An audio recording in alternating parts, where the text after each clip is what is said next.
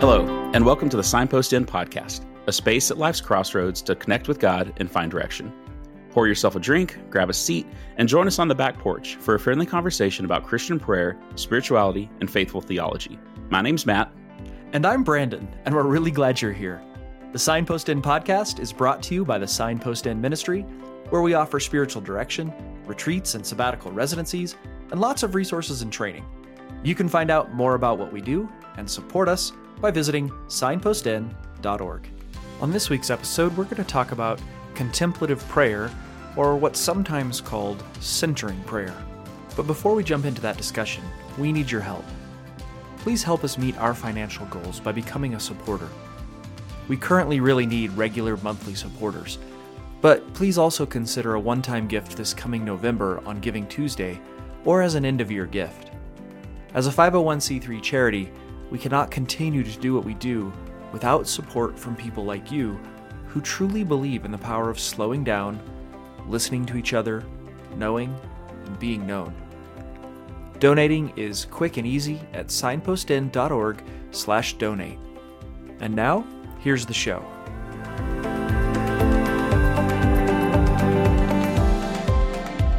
Hey there, Brandon. Good to see you again. You too, Matt. Well, uh, I have some questions for you that I want to ask you about. Um, since I've known you, and especially since I've been involved with the ministry of Signpost Inn, one of the things that I've come to, I've heard a lot about and have been learning a lot about is contemplative prayer and centering prayer. And to be honest, I'm still not exactly sure what those are at least in in the sense of in practice and how that differs from any other type of prayer. Could you could you maybe just uh, throw out some definitions and help help me and help our listeners to kind of wrap our mind around what what this is? Yeah. So centering prayer or contemplative prayer, they're actually two different words for the same thing. I mean, those are just different ways people talk about it. Um, the phrase centering prayer has a little more connotation from a particular person um, was a guy, his name is T- Father Thomas Keating.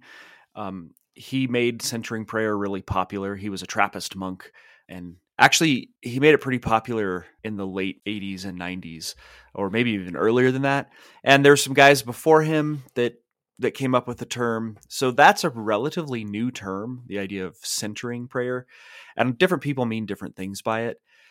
I encountered it as as centering prayer when I was on my sabbatical, looking for some spiritual practices to help me deal with anxiety, and had read.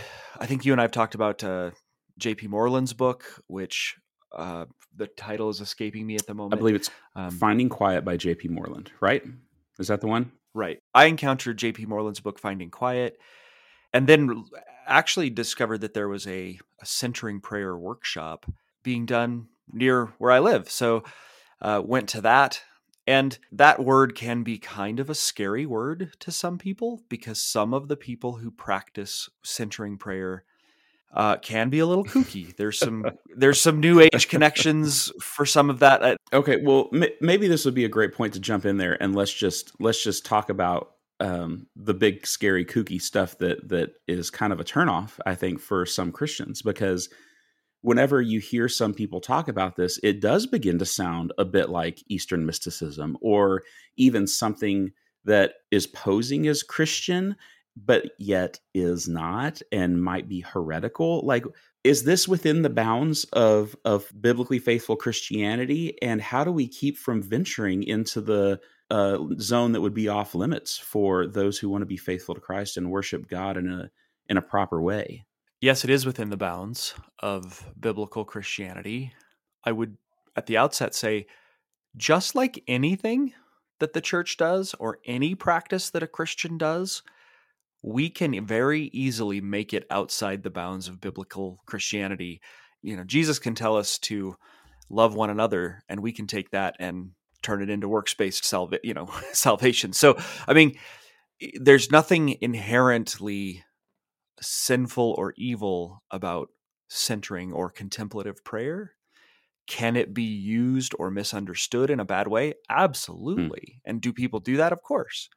So, back to the original question, I think let's define it. Um, that's what happened to me. So I went to the workshop and I was like, man, this is a little kooky. I'm not sure. So I went and did the thing I do, which is go read. I went and read the history of it and delved into it and discovered that it's actually very ancient in the Christian church in various forms. Um, and it's really, really simple. And uh, people overcomplicate it. Here's the basic, basic definition it's a practice of quietly returning to a scriptural word or phrase in order to keep my attention centered on God. Okay. So it's it's a way of praying that is sometimes called wordless prayer. So as opposed to what we intercessory prayer or petitionary prayer, right? Intercessory prayer is praying on behalf of somebody, making requests of God for someone else, or um, seeking someone else's good, uh, going to God and asking for that, or petitionary prayer, which is making all your requests known to God because He loves you, asking for things. Um, contemplative or centering prayer is a little bit different kind of prayer. It is letting go the inner dialogue of thoughts and intending. It's a prayer of intention more than it is a prayer of words, intending to rest in the presence and the love of Jesus Christ. Uh, the best biblical basis I have for it is uh, Psalm 131. And Psalm 131 is rapidly becoming like the theme psalm of Signpost Inn. Um, let me just read it to you. All right. This is Psalm 131. It's a song of ascent. So it's from David. And he says, Lord, my heart is not proud. My eyes are not haughty. I do not get involved with things too great or too wondrous for me. Instead, I have calmed and quieted my soul like a weaned child with its mother. My soul is like a weaned child. Israel, put your hope in the Lord both now and forever. Wow. All right. So, based on that psalm, what I hear you saying, and especially if you're saying that's kind of a, our guide for contemplative prayer, centering prayer, one of the things I pick up most out of that scripture is a sense of submission and being at peace with God without, you know, that, that phrase like a weaned child. I'm not coming to God because I need something or I want something. I'm literally coming to God just to be in his presence, to worship him, and just focusing on him. Letting and and I guess that's what you were saying before is that you're you're you're sort of letting go of yourself, the things that you're focused on to focus on God. Do I got that right? Yeah, I think the word focus throws us off a little bit because when I heard focus, when I think of focusing on God in my Christian background, that word was a real buzzword. It was thrown around a lot. And it meant something, I think, vaguely like intense thinking about God. Hmm. Or at least that's how I perceived it. And I couldn't, I mean, I, you can't do that all the time. What I've discovered in contemplative prayer and the practice of centering prayer is that it's more about my heart, my the inner consent. You said I think you said surrender, which is a really important word. It's this consent to the reality that God is present and God loves me. And it's not necessarily a mind thing that I do, it's not a thinking thing that I'm doing. It's a willing thing.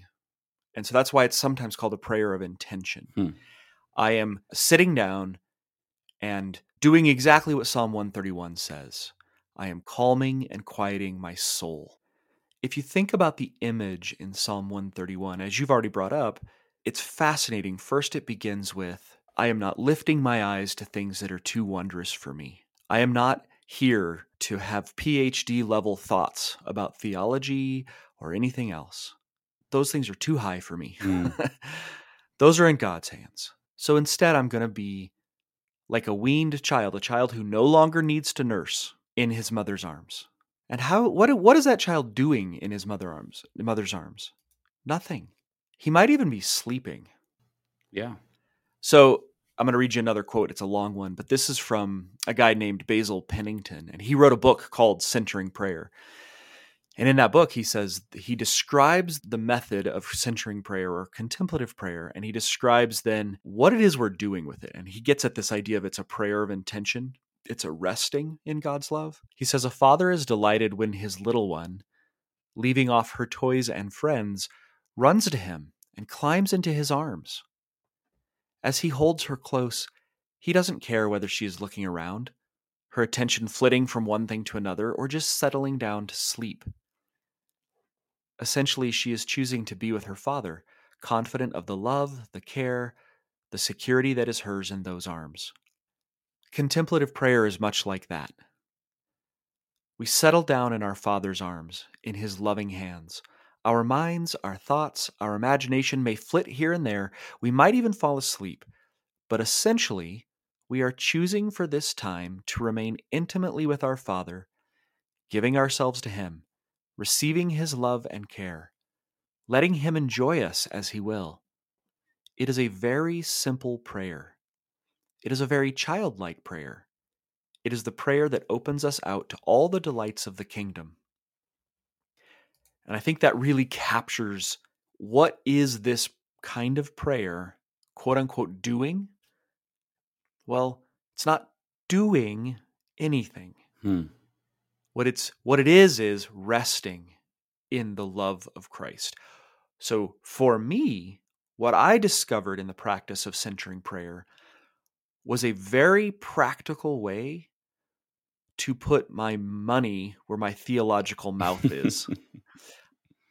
you and I believe that the true biblical message, what Jesus taught, is that he is the good shepherd, that he loves us unconditionally, and that there is nothing I need to do to earn or gain his love or be in his fold, his sheepfold. I believe that with all of my head what centering prayer did for me, what contemplative prayer does for me, is the practice. It, it is a practice. It is practicing believing that with all of my heart, all of my strength, and all of my soul. Does that make sense? Yes. And it's actually, I'm trying to f- sort this out between any other prayer because honestly, as I've matured in my walk with Christ, I've gone from thinking, well, all prayer is just prayer, right? It's just prayer. You're praying to recognizing that there's a lot of, for lack of better term, different categories of prayer. Like you mentioned it before, the petitionary prayer. But this this kind of prayer really sounds like just almost what I would probably say is kind of like a worshipful prayer. The idea is focusing on God and really not worrying about all the things that are going on, but rather going to God and enjoying his presence. Yeah and I would I would want to say it's it's less focusing on God in that sense that I used to understand it, and it's more what you said, enjoying God. There are different categories of prayer, just like there's different categories of communication between humans. But those categories come after the fact. You don't need to understand the categories of prayer or conversation in order to have a good conversation or have good prayer. So, in the tradition, the idea of contemplation that is simply resting my heart, body, soul, and mind in God's current presence, it comes at the end of the other kinds of prayer that we're doing, the other kind of conversation we're having with God. It is the result of having read scripture, having heard from God.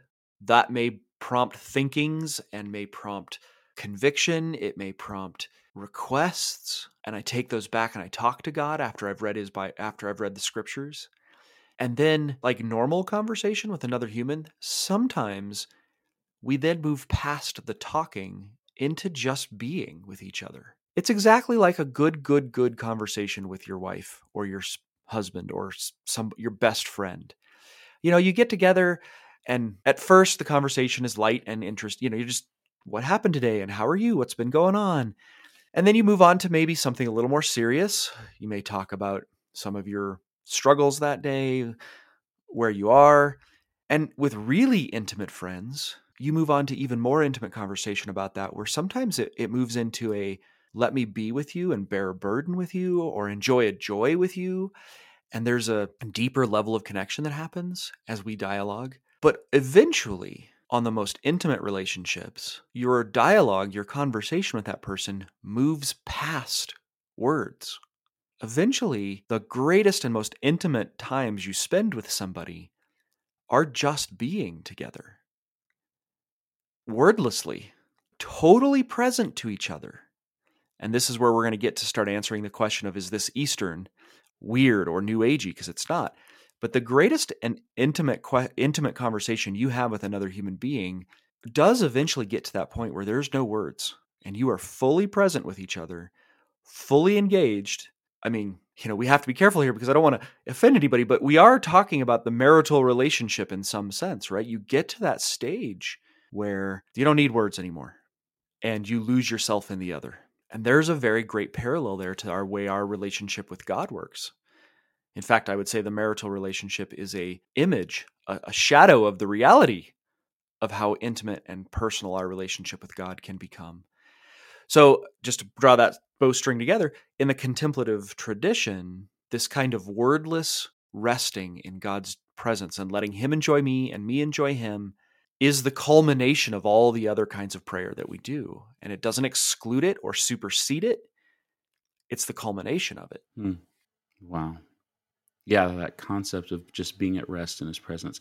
It, it my mind automatically jumps to one of my favorite psalms, which is uh, Psalm 16, verse 11 that says, uh, You make known to me the path of life. In your presence, there is fullness of joy. At your right hand are pleasures forevermore. And I mean, I really love that psalm for, for many reasons, but just this concept of being with you is the best thing that that there is, and it's really the the thing I want more than anything else. I also think of um, Psalm eighty four: "A day in your courts is better than thousands elsewhere." Just that sense of I have more joy and peace and fulfillment in the presence of God than really doing anything else. It's that satisfaction and that, I mean, that pleasure and that peace that you have in just communing and fellowshipping with God. Yeah. I think what we've just been talking about here is, in the broadest sense, contemplative prayer. Where people get tripped up with the method of what is often called centering prayer and remember, as I said, this is something much more modern. The idea of centering prayer, as you would encounter it if you go read the books called that have the title Centering Prayer, it's a 20th century application of this practice that's been throughout the church for a really, really long time. I think you could even trace all the way back to Jesus, where if you start to read the Gospels and notice how often he removes himself into silence and solitude, you know, some translations talk about him going into the desolate places or the desert, and they don't mean literally the desert sometimes. What they mean is what it, what the scripture means is he took himself away from the crowds, away from his disciples, and spent time alone with God. It was silent and it was alone. He invites the disciples to come with him once in Matthew 6, at least once that I know of, and he he literally says, "Come away with me for a while." After they'd been out on their missionary journey and they're tired and they and the scriptures say they hadn't even had time to eat. Sorry, that's Mark 6. There you even have the the clear invitation of God inviting us into this kind of prayer. You know, Christ is saying, "Hey, come, come just rest with me. Be alone with me." But centering prayer is a modern incarnation or its modern application. The re- the thing that most people get hung up on is the method uses what's called a prayer word or a sacred word in some of the literature. Mm, yeah, that sound that automatically mm, uh, stirs up images of uh, monks saying om and incense and stuff, which is uh, yeah, right. It it automatically makes you think, oh, is this a Eastern mantra? Or it, or it sometimes uh, one of the accusations that's leveled against this kind of prayer is it uh, it's self hypnosis or something like that. And and to be clear, I think that some people practice it that way. I think some people do think of it that way. But in the tradition that's not at all what it what's intended or how we're supposed to practice it. Since the 2nd or 3rd century, within both Eastern and Western churches, there's been what's known as the Jesus prayer in various incarnations. There's many different ways people pray it, but the most common way that people pray it now is is simply to repeat Lord Jesus Christ, Son of God, have mercy on me. And sometimes they add a sinner. So, Lord Jesus Christ, Son of God, have mercy on me, a sinner. And for some of the early ascetic monks in Egypt in the second, third, fourth century, a prayer similar to that, or some other biblical phrase or scriptural passage from the Psalms or from somewhere else in scripture, to repeat that over and over and over again as a way of centering your focus, you're centering your mind, but then more importantly, centering your intention, your heart on the meaning of those words and on what and who it is that I'm saying those words to has been around for a really long time. How is that different from an Eastern mantra and the practice of meditation in the Eastern sense? Yeah. Well, significantly, first of all, a mantra is understood to be a magical phrase.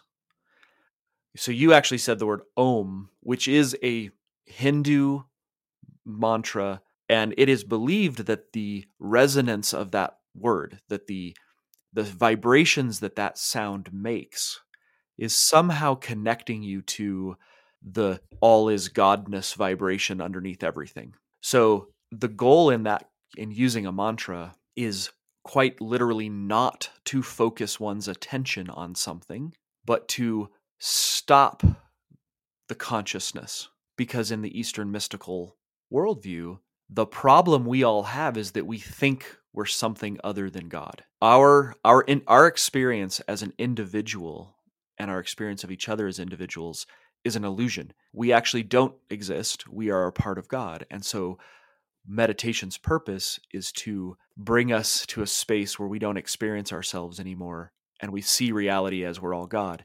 Yeah, that's something that I've heard talked about for like Buddhist meditation. Like the idea and the, the purpose behind that is not to achieve anything, but rather to empty yourself and to void the self. And that's not at all what you're talking about. If anything, it's it's the opposite. It's the inverse of that, in that we do recognize ourselves as a person before God. Yeah, it's it's it's very different. It's the exact opposite of an Eastern understanding of prayer. For the Christian, we we agree that we are mistaken about the nature of reality like yes we fallen humans are mistaken about the nature of reality and the mistake that we make is thinking that god is an enemy that he doesn't care and that i've got to protect myself and earn it and do it and everything else what contemplative prayer does is not an attempt to empty my mind it is an attempt to fill my consciousness my heart consciousness, my head consciousness, my body consciousness, my soul consciousness with the reality of the personal God who is present with me at all times and who loves me. And it is very important in the contemplative Christian tradition that the distinction between me and God remains a distinction. You will find mystics within the Christian tradition who talk about losing themselves in God or who talk about union with God and feeling totally united with God. But the faithful ones do not believe that we somehow merge with God and become God, or that we are really God and we're not distinct from Him. The faithful Christian understanding, which has been strong throughout history, is that just like we were saying before, there can be such an intimacy with the other person who is God that I for a time, sort of forget myself, which is exactly what happens when you are really, really intimate with another human being. That is not in any way to say we are that other human being, but we do forget ourselves and feel at great one, feel a great oneness with them. Mm-hmm. Yeah, communion, um, fellowship. Yeah, I, I, I definitely see now, based on that that differentiation from what Eastern prayer strives to do and what contemplative prayer is trying to do. So, so the way you've described that actually sounds really appealing. The con- contemplative prayer of just fellowshipping with God, not a, not in a effort to get something from God, not an, out of any kind of distress or needing God to come through for us, but rather just enjoying God's presence. That sounds like something every Christian would want. But at the same time, there's a the cynical side of my brain is saying, who's got time for that? You know, we've got, you know, smartphones in our pockets that are demanding our attention at every time to take even just 10 minutes to sit silently with God and enjoy his presence. That almost sounds like an impossible task. How do you clear your mind enough and lay aside everything that's demanding our attention to get to the point where we're just alone on a walk enjoying the presence of God? That's a big question. Um, I want to say again, it's not about clearing the mind, it's about filling the consciousness, but more than just the mind consciousness. Um, it's about filling one's heart. You know, I'm just going to keep, I'm going to keep quoting Jesus essentially. It is about how do, the question really should be, how do I fill my heart, body, soul, and mind with the enjoyment of God's presence? In the few minutes we have left, I probably can't get into all the the method and the details. We'll we'll need to have another podcast at some point about that. So I, I think the best I can do is point if, point people to a few resources if they're interested in diving into this a little more. Um, I would recommend Basil Pennington's book titled "Centering Prayer." Um, I think that's a good place to start. Mm-hmm. I also want to encourage people to just reach out to us. Uh, this is a good time for us to say we we have an email if you have questions or comments or things you want to interact with us on we'd love to respond to those uh, in the podcast so you can send an email to podcast at signpostinn.org and we will try to respond to every email that we get either via email or on the show if we can and we also do i do zoom uh, workshops on this they're two hour workshops that go into great depth uh, into the biblical basis for it how to do it um, recommendations and tips and tricks for how to how to get past some of the hangups that we have. You know, that's just as simple as send us an email, ask about those. Sometimes we we host those. You can keep an eye on our calendar at our website, signpostinn.org, or we can do them specifically for your group. So those are some places to get started. But the simplest thing is to say the practice itself, however it's defined, whatever steps you give to it, the practice itself is really nothing more than sitting down and bringing to mind a scriptural word or phrase as a way of focusing your heart, your body, your soul, your mind on the current presence of, of Jesus. So we can talk more about that, but those are probably some places to get people started. Okay.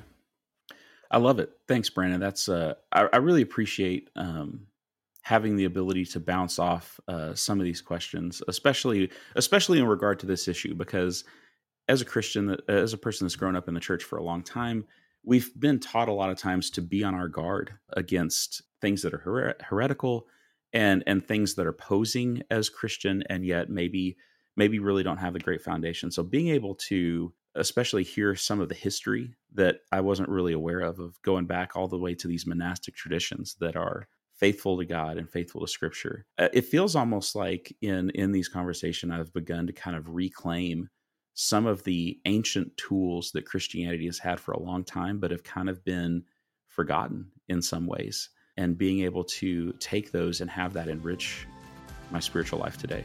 Yeah. All right. And until next time, thank you to our guests, and may the grace of Jesus Christ go with you wherever the road takes you. Amen.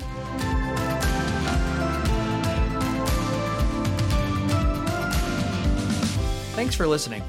Don't forget to visit us at signpostinn.org. While you're there, sign up for our e newsletter and we'll send you a free ebook. Also, a big thanks to all of our supporters. Signpost is a 501c3 nonprofit ministry, and we exist only because of our generous donors who make everything we do possible. Please consider supporting us with your recurring donation. Visit signpostinn.org/donate.